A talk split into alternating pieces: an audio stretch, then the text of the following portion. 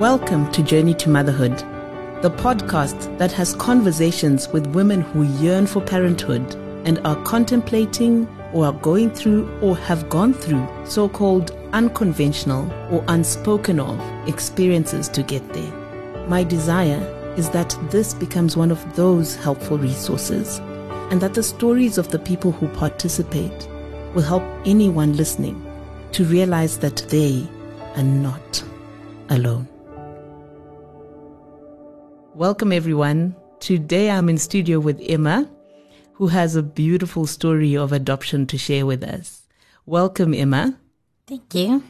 Emma, tell me about when you decided you wanted to become a mother. What made you decide? So my story is quite different, but maybe also similar to other moms. I grew up in a very big family, a big Catholic family with so many siblings and with both my mom and my dad. And when I was growing up, I knew I was going to become a mom, but I thought I was going to follow the traditional path, get married, like all my siblings had done, get married and have children. And I really was going to do that. Then as I was growing older, in my 20s, I started thinking about, maybe at some point I need to have a child. And like the process was just going, finding a boyfriend. But then something just wasn't sitting right, like the whole traditional way of starting a family, finding a boyfriend, getting married, and then having children. And then one time at the company where I was working, we had one of our CSR programs. We had gone to an orphanage, and I met kids there that did not have parents, that were waiting to be adopted or being fostered. That's when I knew that I was going to be a mom, but we are an adopted child. But having said that, I thought, I was going to have some biological children of my own and then adopt a child. And at that stage, when I was, the person that I was dating, I did discuss those kind of options to say, we can have some of our biological children and adopt some children. And that did not fly very well with him, but it didn't put me off. I just thought, one day I will find somebody, a partner that will agree to what I wanted to do. So at that point, you're still thinking, I'll still have biological children, but you definitely know I also want to adopt a child. Yes, that's what I was thinking. Then when I was in my 30s, I was still not married. I still didn't have biological children. So I didn't have an adopted child. Then I started thinking that having a child, I should not attach having a child to being married. So I thought, the easiest thing for me to do was to have the adopted child, then get married if somebody came along. Then I would get married to them and then we can proceed having biological children of our own. And I think the journey for me was, I am an individual and I have made this decision and I will do it, whether with a partner or without a partner, whether we do it together or I do it by myself, but that was still going to happen. The children that I had made them just stuck to me. And I think the stories that we were told and how I could be part of solving the situation, I thought, this is a calling for me and I was going to do it. You felt it deeply, Yes. And surprisingly, I did talk to a whole lot of people about it, but it was just one of those things that I would talk in passing. It's like, I remember that time it was a 6-year-old girl that I saw that I was like, I want to have her. And I didn't even know what the process of adoption was all about, how I was going to do it, but I just knew I was going to do it at some point in my life. That's interesting. Sorry, now I'm taking you down different rabbit holes, right? But so even an older child, you would have adopted an older child because you saw a 6-year-old and you felt an attachment to the 6-year-old. Yes. So you were just like, I want to be part of solving a challenge with children who don't have parents. I want that to be part of my story to becoming a mother. And I'm open to the process. Exactly. Wow. So that's what I thought at that stage. But I went through different emotions and different ways of thinking about it. Then eventually, it was one of those things that it would come in my mind. Then sometimes it'd go away and I'll just go on with my life. And I think I should just also mention that for me, it wasn't a fertility issue at all. I never tried getting pregnant. And as far as I'm concerned, there was no reason why I could not have fallen pregnant. So I could have easily gotten married or just gotten somewhere and had a baby and then moved on. But I think for me, it wasn't really about the following that route of falling pregnant and having a baby. It was more about a baby that's already there that I could be a mom to. Mm. And then if I got married, then I would go the traditional route of falling pregnant and then having more kids. Mm. So then eventually I started asking questions on how adoption works and who is eligible to adopt. But I wasn't very serious about it at that stage. Not like serious that I was going to adopt, but I think at that stage I was not ready. I was not maybe emotionally ready or mature enough or did have enough resources to adopt. So it was always something that I was thinking about, but just putting it off. Then one day I was chatting to a friend of mine, a colleague where I worked, and I was looking at her pictures of her children. I saw two kids that looked similar, and another child, the youngest, looked slightly different, slightly different. And I was laughing with her, and I was like, "Oh my gosh, what did you do? Did you cheat on your husband? I mean, this child looks different from the other two children." Then she was like, no, I'll tell you the story. I adopted him. And I think for me, that was the moment that I knew. That moment, I was like, there's no turning back now. And I started talking to her to find out the process, what she went through or how it works to adopt a child. And she ran me through like a series of processes of what people go through and how she got to adopt the child that she had. And that was it. Then I was convinced, this is it. I need to do this. I started speaking to a few people. I spoke to my family, to my sisters and brothers. Then I sent one of my sisters to speak to my mom, about it. And then she went to speak to my mom, and my mom just said, okay, no, I've heard her. Then she had a call with me and then to just ask me a few questions about how ready I was to do this and what that meant. It was more... There was no such thing as, no, you can't adopt or whatever. It was just like logistics, literally. Really? Like, how are you going to do this as a single parent? What if you fall sick? What if the child is sick? What about work?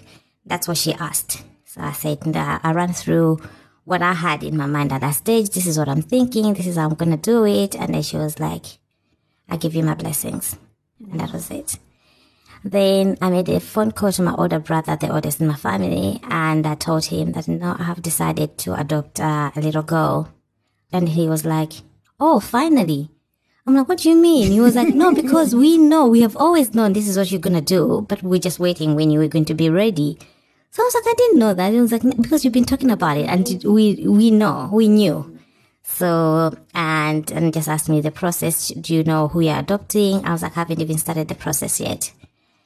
Then I went on a journey to find out how you do adoptions in South Africa, and went on Google, found out social workers and adoption agencies, started making appointments. I remember the first appointment that we went to, I went with a friend of mine. Mm. The appointment was at 7:00. It was at the lady's house. She had an adoption agency, but she was also a social worker, chairperson of social workers or something like that. But she was big in that field. Mm. So I went to see her and started talking about what if I was eligible to adopt, because at some point, or maybe I was not informed properly, but I wasn't too sure as a single parent if I was allowed to adopt a child. Yes, there is this kind of myth, I suppose, or whatever, that if you're single, you won't be allowed to adopt. Exactly. I think at some point that was the case, but things have changed a lot. And I learned so much that she gave us a lot of information. But some of it was scary, some of it also was almost like, oh my gosh, can I really do this? And obviously there was a fee attached to it. Mm. So she told us, I think her adoption agency, the fee was something like 50,000 or something like that. Wow. So that fee it is a lot. And I think there's also that misconception that people have that you are buying a child. It's almost like lobola, right? You're paying lobola. I'm saying, oh, you're buying your wife. It's not, that's not the case. There is a reason why you pay that fees. she broke it down to us on what goes to where, what, and of course she also gets to be paid commission. That agency, you pay the agency fees and the social workers fees as well. That's like a whole lot of things that was going on.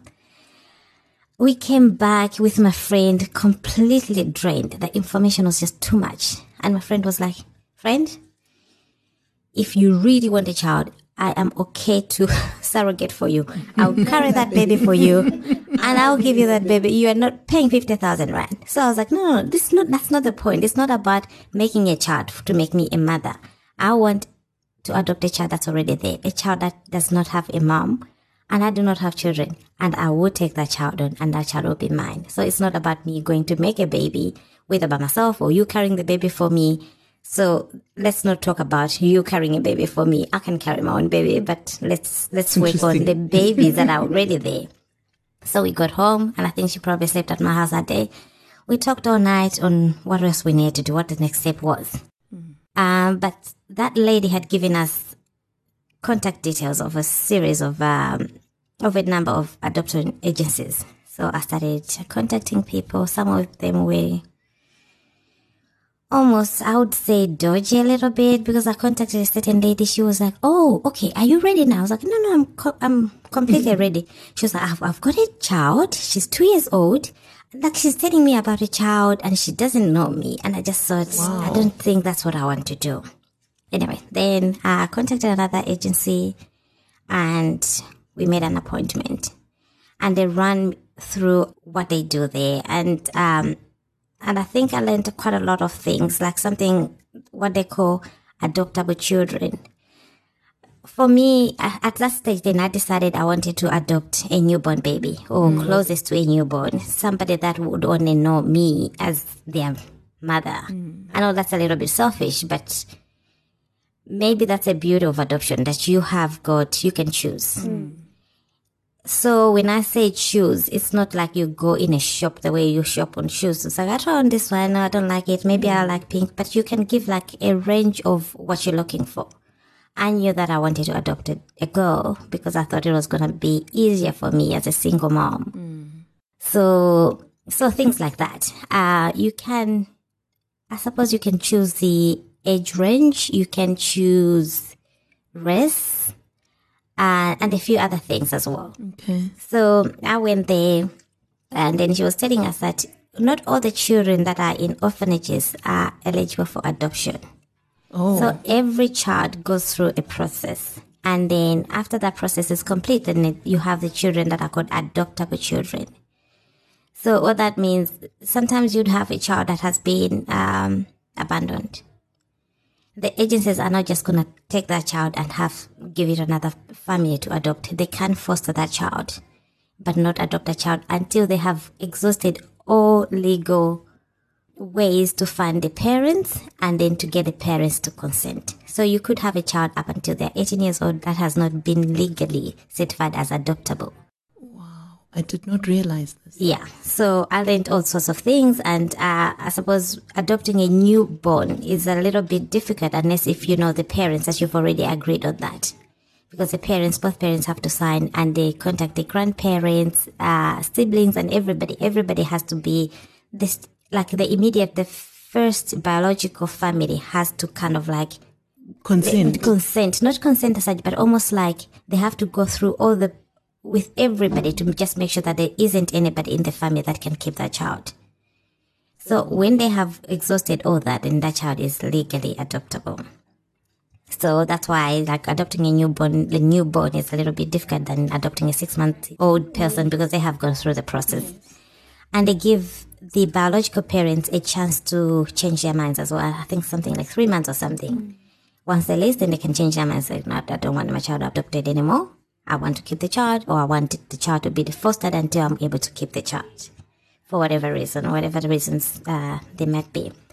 So, and then what you do is you go through a process. It's a process between 3 and 6 months to kind of like assess and just make sure that you are really going to do this process and you're not going to back out on a child that has already been assigned to you. And the adoption that I did was a blind adoption, which means you do not meet the biological parents and they do not meet you. You have some information about them, then they would also have some information about you, but that's as far as it goes. And they would not be able to contact the child up until they're 18 years old, and the child would also not be contacting the family up until they're 18 years old. So that's a route that I chose. And so does this mean that you get in touch with, or the agency connects you with a pregnant woman, or is it just as a woman gives birth, there are women who already say we are open to a blind adoption process, and then that becomes the pool of children that's available? That's correct. Okay. So it could be a pregnant person, it could be somebody that has got a child that's already born, and it goes through that process. So that's what I chose at that stage, to say I prefer the blind adoption.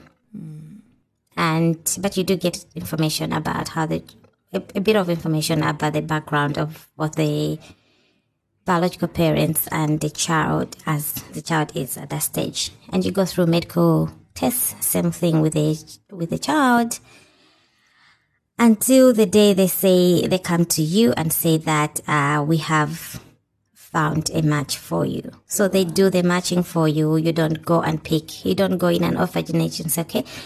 If we've got 10 adoptable children, pick one. It doesn't work like that. They match your characteristics, your family background, the child's background, and then they match the child with you. And before I could meet my daughter, I had to go through antenatal classes as well. That was really helpful for me, because in as much as I had looked after children, I helped my sisters raise their children, I literally did not know how to look after a baby by myself. Wow! I could not change a baby's diaper. I could not make formula. And things to look out for and what you needed to buy and that sort of thing. But my family was very, very helpful. I went on a trip to see one of my sisters, and overseas, literally, we went to buy baby clothes. She had a whole wardrobe before she came to me. I had 2 baby showers, one at the office and one with my friends. We kind of like, I kind of like knew the age range, but I wasn't too sure how old my daughter was going to be by the time I get her. Then I went through the whole antenatal process. Then I was given a picture. I was shown a picture of her. You don't understand how I fell in love immediately. And I just looked at her. I was like, that's my daughter. That is my daughter. And I went home. And this is the first time you're seeing her. I'm seeing her, yes. Yeah. They showed me a picture of her when she was 3 months old. And I saw her and I was like, oh my gosh. I just seen my daughter. This is my daughter. Like, this is it. Wow. I went home I was just so happy and so scared. I was just terrified. I'm like, oh my gosh, have I done right by her?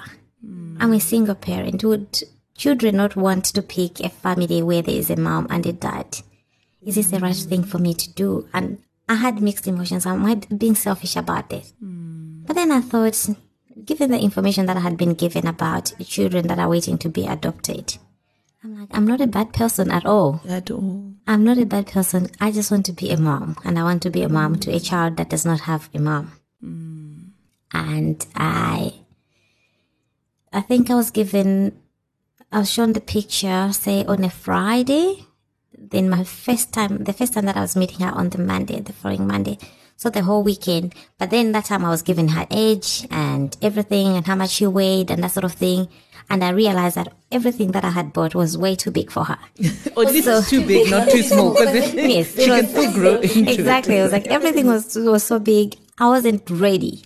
So that weekend, and then I went on maternity leave. I had to go to work and say, I am starting my maternity leave. And this is it. Monday, I'm not coming to work. I'm starting the process. I'm meeting my daughter on Monday. Then from the Monday, that week, I was going to go through the court process and then take my daughter home. So on Monday, I dressed up, got ready. I was nervous. I was nervous as hell.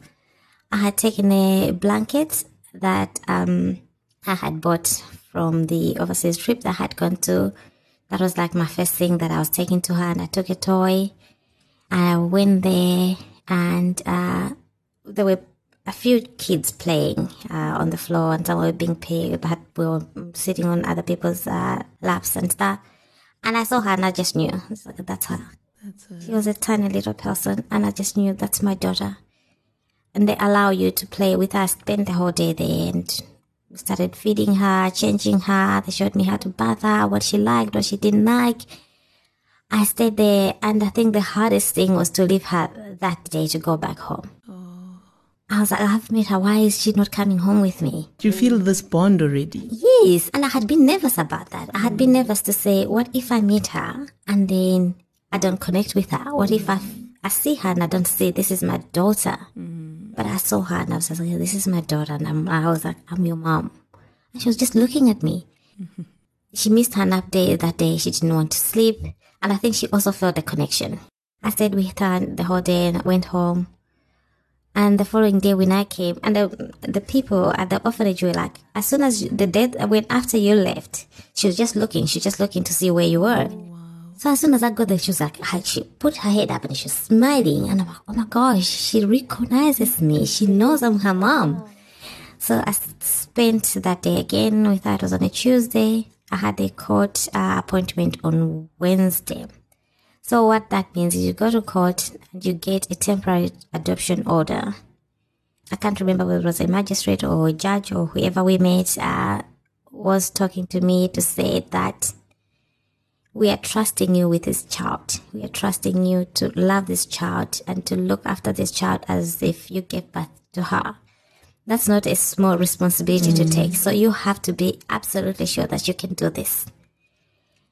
And I was like, of course. There wasn't even any doubt, but it was very emotional. It was a very emotional moment for me. And I suppose that's the difference between giving birth and then adopting a child. You get to be scrutinized. And you get to go through raw emotions, I would say. Because you're thinking, I just want to be a mom. But everybody else, because they don't know you from scratch. It's the responsibility of the social workers to make sure that you are doing this in the good intentions of the child. What does that entail, being scrutinized? What did that vetting process entail? The whole 6 months that I was going through the vetting process, as you call it, they talk about your background. They talk about the boyfriends that you have dated. They talk about your family. And I remember a question that I was asked, and it's like, oh, so are you jealous that your sisters have got children and you do not have children? Really? And I was like, I could go in the streets and find a guy and fall pregnant if that's what I wanted to do. But that's not what I want to do. I would like to adopt a child. You get to be treated close to a criminal, I would say. It was like bad. Every time I went there, I'll come back. I would go, I think my appointments were like around 12 o'clock. I'd go there and then come back to the office. It was like so draining, so draining. And up until they kind of like get to a point where they're comfortable with you. And I think also they do that to just make sure that you are ready for this. And you look at them like, if I wanted, I could get pregnant and just have a baby. But that's not what I want to do. Did you ever doubt the decision to adopt at any point in the process before you met your daughter? I mean, did you ever stop and say, oh, this is too much? No. I was just annoyed with the process. I just did not understand. It was almost like I wanted somebody to get into my head and understand what was going through in my head. The point wasn't for me to adopt a child to just go and abuse a child or to show off that I've adopted a child. That was not what I wanted. I wanted to be a mom to a child that did not have a mom. And the closest to a newborn baby was my first preference, so that the child only knows me as their mom. I think I wasn't ready to deal with other emotions come with a little bit older children. And there was a time that I was thinking, I think this process is easier when you're doing with a partner, because then you can share those emotions. I was doing it by myself. Yeah.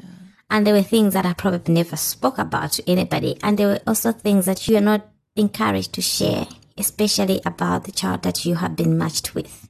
And that's why I decided to go anonymous, because I have not had this discussion with my daughter. And I would not want her to find it this way. So when we are both ready, we are going to have that discussion on how she came into this world or came to be my daughter. Yes. So because it's, as much as it's my story, it's also her story, because she's here. Mm. And she is not at the age where she can consent to have her story shared like that. I think that's fair. Yeah. So anyway, there's a letter that my mom wrote me. I wonder if I could read it out. Yes, please. This letter is very emotional. She did not write it in English, so I'll just pick parts of it. First there was greetings, and then she said, I got the message that you sent through your sister about what you have decided. I said to her that I will give you a response. That's why we had the phone call the other day, and I asked you a series of questions. I am convinced that this is what God has called you to do. And you have answered God's calling. What I would like to say to you is, you do not decide how long you're going to love your child. You will love this child until the end of life. Whether end of your life or whether the end of your daughter's life. I am happy for you, and I give you my blessings, and I will love this child the same way you will love her, and the same way I love all my grandchildren. I would name this child Nana. This is my mom's name, but we called my mom a different name, the same way you call me Mommy, but her name will be Nana, and she's welcome in our family. Oh, that's beautiful. I don't read this letter. I've kept it for my daughter. I will read it to her when she's old enough, when we have the discussion. I only read it once, and I read it again yesterday. I was reading to my sisters. I've had this letter for years. I found it very emotional because I know her, and I know exactly what she meant by this and how my daughter was welcomed in the family. So, yeah. That's my life. It gets very emotional. And on a day-to-day, I don't see her as an adopted child. Maybe the first year, I was very conscious of that, to say I needed to do things right. Mm. And we just showered her with so much love. And we just wanted her to feel so welcome in the family. The whole family was learning about her. We just, because we had this little girl that did not have our genes, but we loved her so much. Mm. And we spoiled her. We just needed to make sure that she felt she was at home, and she does.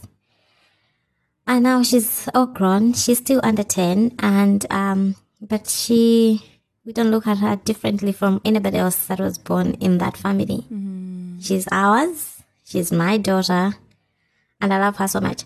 And I know my story is different from so many other people. I think it's one of those decisions that I made as an individual. It's not something that a lot of people would take, because people don't think of it like that. Mm. I have had people or friends or strangers or even at church asking me why. I'm like, because I wanted to, because that's me. That's my individual choice that I made. My daughter has asked me questions. Like, for instance, she asked me this question when she was 2 years old. Where's my dad? Mm. That took me off. I was like, oh my gosh. I was like, no, you don't have a dad. I was like, okay. But it comes up from time to time. Then recently she's been saying, I think you should get married, Mom. You should get married so I can have a dad. So I'm like, why is it so important to have a dad? Like, no, because most of the people that I know have got dads. So I'm like, I'm your mom and I'm your dad. I was like, okay. So she's not really bothered about the fact that she doesn't have a dad, but I think she would want, because she also doesn't have a granddad. My dad passed. I think she would just want to experience that. But yeah. I don't think she's missing anything or she lacks anything in the parenting side. I'm just your average mom. I don't have a lot of money. I don't have a lot of resources. All I have in me is love. I just wanted to love this child. And she is loved 100%, 100% and more. So if anybody is wanting to go through that route, it's quite emotional, but I think you just need to know what you want as a person, as an individual. Some of the things are made, decisions are made sometimes by your community, by your family, by your boyfriend, by your husband, but also you have to remember you as an individual, you are capable of making a decision and sticking to it. Yeah. And I think that's what I did. And I suppose because I had that in me, it was so much easier for everybody in my family to just go along with it. In my family, I didn't have anything like, oh, but are you sure you want to do this? Oh, what does that mean? I didn't have any of that because they knew exactly what was in my heart and what I wanted to do. I still have, from time to time, some of my friends sending me messages like, oh, you are doing so great as a mom. But they are also moms. I'm like, What do you mean? What does that make me any different from you? But I think it's the lack of knowledge in the space. So I have learned to kind of like not get upset about that because people are not well informed about the decision that I made, decision of adopting. And when I was adopting, the social worker did mention to me that if every family in South Africa adopted a child, we would not have orphanages. Because every child would have a family. And for me, I thought, wow, if I had enough resources, I could adopt again. But I just don't have the resources to raise another child. And I'm getting older now, so I don't have a lot of energy to be waking up in the night and making bottles. Oh, thank you. To be making bottles and changing nappies. But I enjoyed, looking back the process, I enjoyed the whole journey that I took to becoming a mother. At the moment when I was going through it, it was quite emotionally involving and exhausting. But never did I even think of backing out. I was going to do it. And I knew I was going to do it. I didn't know when or how, but I was going to do it. And I was going to do it legally. I was not going to cut corners and then have comebacks later. I wanted to do this properly. So one of the things that you said just resonated with me because being a single mom myself, one of my mantras is families are complete. Yeah. Period. Yeah. Families look different. Exactly. Some families have got one dad, some have got two. Some have got a mom and a dad, some have got one mom, some have got two moms. Exactly. And so what I find with my kids has helped is when they ask the question, inevitably they ask, where's my dad? Yes. My daughter, she actually used to make up stories about her father.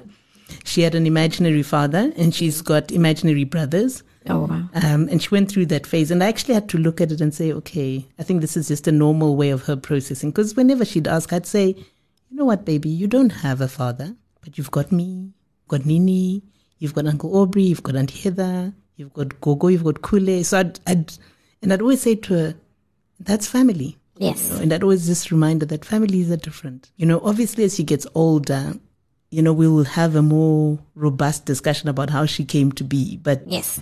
The reality is right now all we need to know is you're loved. Exactly. I've also gone through that to say not all families are the same. You do have small families, big families. I was born in a big family and that doesn't make me any different from what she is. She is in a small family. It's just me and her. But the love is exactly the same. She's loved just as much as my mom loved me or my dad loved me. And she is loved by my sisters and my brothers and everybody else that knows her. She's a very easy child to love. Yes, I do realize that when she is older, when she's 18 years old, she is eligible to go and have her file pulled out and then go through, if she would want to find out where she came from, her biological family. And I'm 100% committed to supporting her with that process. But I just feel she's a little bit too young now to go through that. I mean, she's still going through primary school and all sorts of things. I think it's just too much to take on. But there's no selfish reason why I'm doing it like that. It's just really to protect her and to just make her not question who she is, but you just feel loved the way she is loved at the moment. So question for you, nature versus nurture. Yes. What are you seeing coming through? Sometimes it does cross my mind to say, she can sing. My daughter can sing. I cannot sing to save my life. So she can sing really well. She has got so much energy.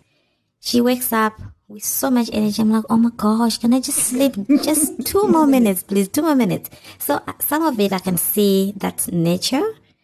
And some of it I can say that's me. I can see sometimes the way she speaks, the way she does certain things. I'm like, no, this is me. This is what she's picked up from me being her mom. So, but you do pick up one of those things. But I don't think of her as an adopted child, as I did mention before. I look at her as my daughter.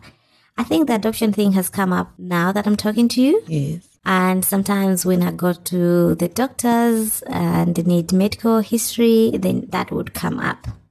But if anybody else that knows me or know her, they just know us as Emma and Naledi. Yeah.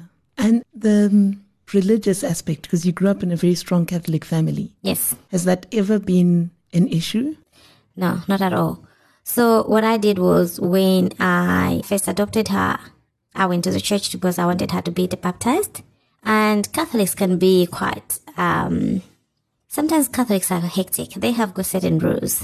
And they did ask me, who is her dad?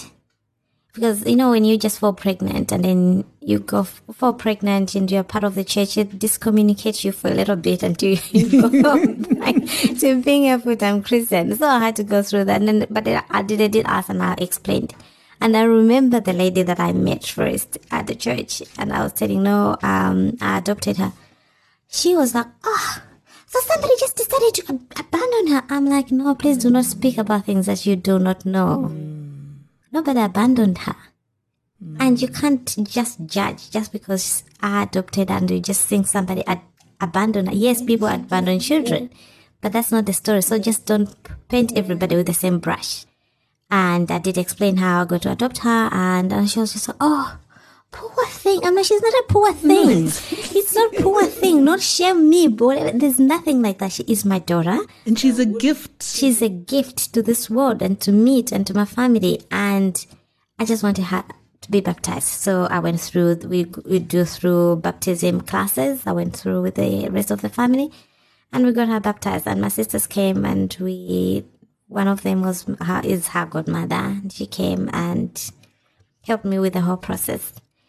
And I think just going back to the day that she first came home, that day I was a mess.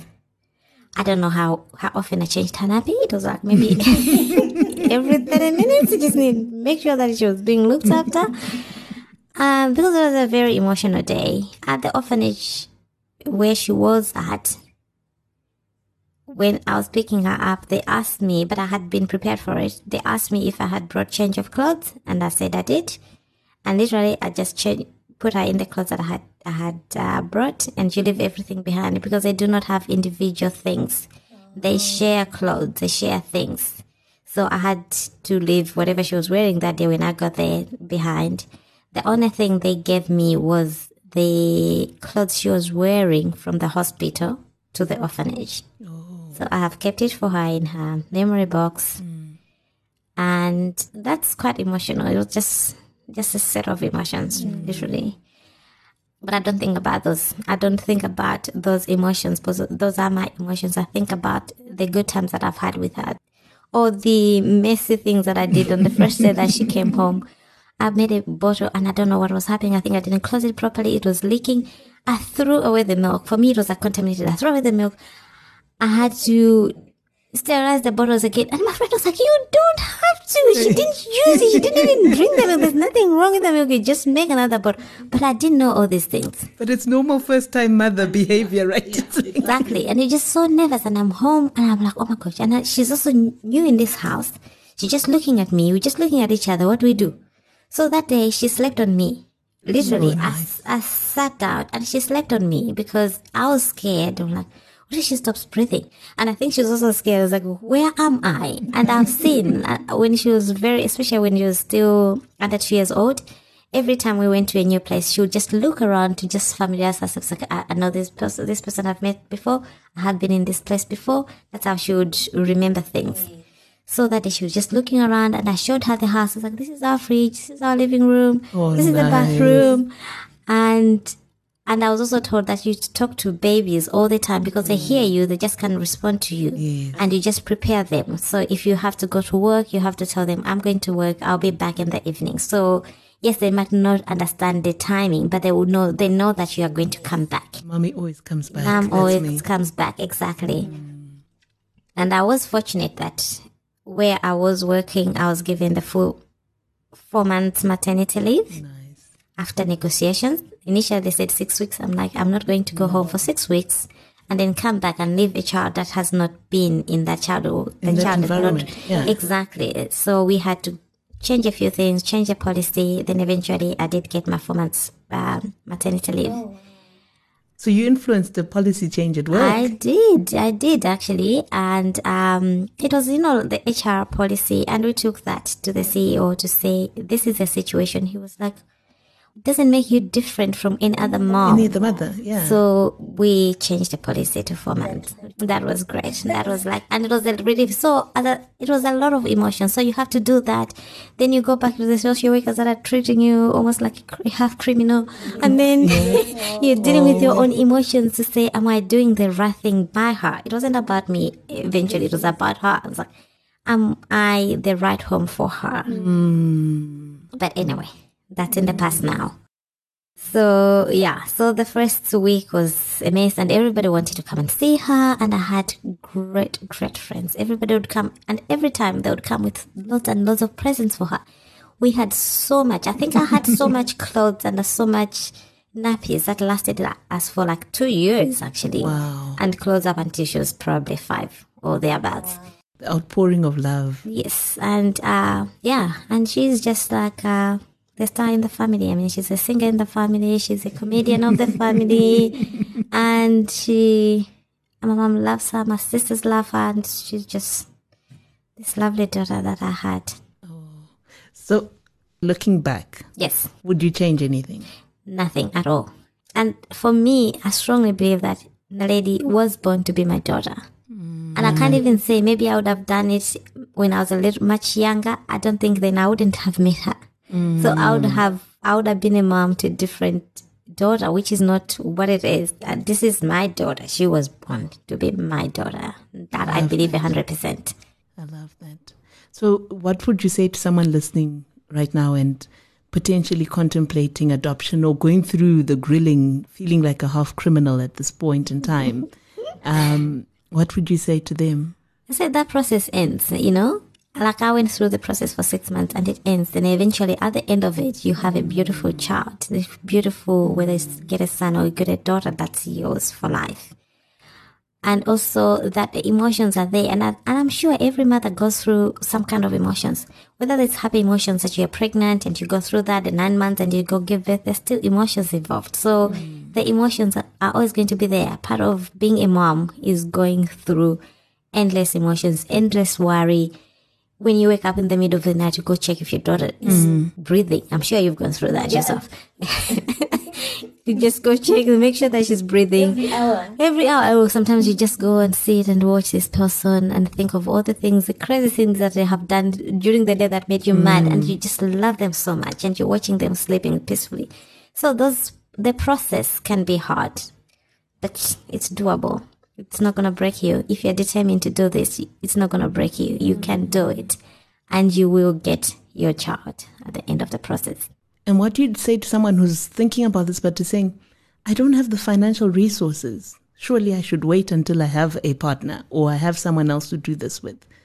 What has that been like for you as a single mom? Oh, I didn't have the money. Initially, I said about the 50,000. We didn't pay that 50,000. So the adoption agency that I used, I think I paid. You get a discount as a single parent. So I think eventually the total fees was about 15,000 or thereabouts. A few years back then, and you are not buying a child. They explain exactly. They break it down for you, and they also give you time to pay. So it's not like a once-off money that you pay. You pay it over the months, and I think you pay it over a year or thereabouts.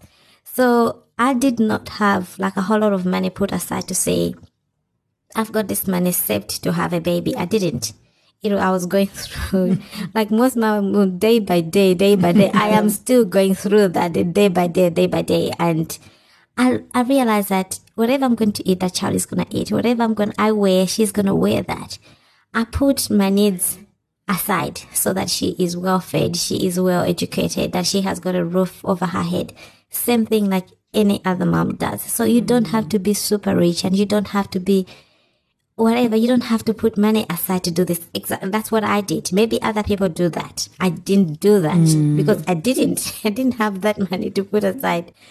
Yes, I would think it's easier doing it with a partner. That I can't take that away, that because shared emotions are easier. But you can do it by yourself. I mean, we go through so many things that you keep inside ourselves that are just our emotions. This is one of those that you can do it by yourself if you want to do it. If you have a supporting family, that's even better. If you have friends that are supporting you, that's even better. But your life should not revolve around how other people feel about the process or what you want to do. We make decisions as individuals. So this could be one of those decisions that you make as an individual. Yeah. Well, thank you for sharing your story.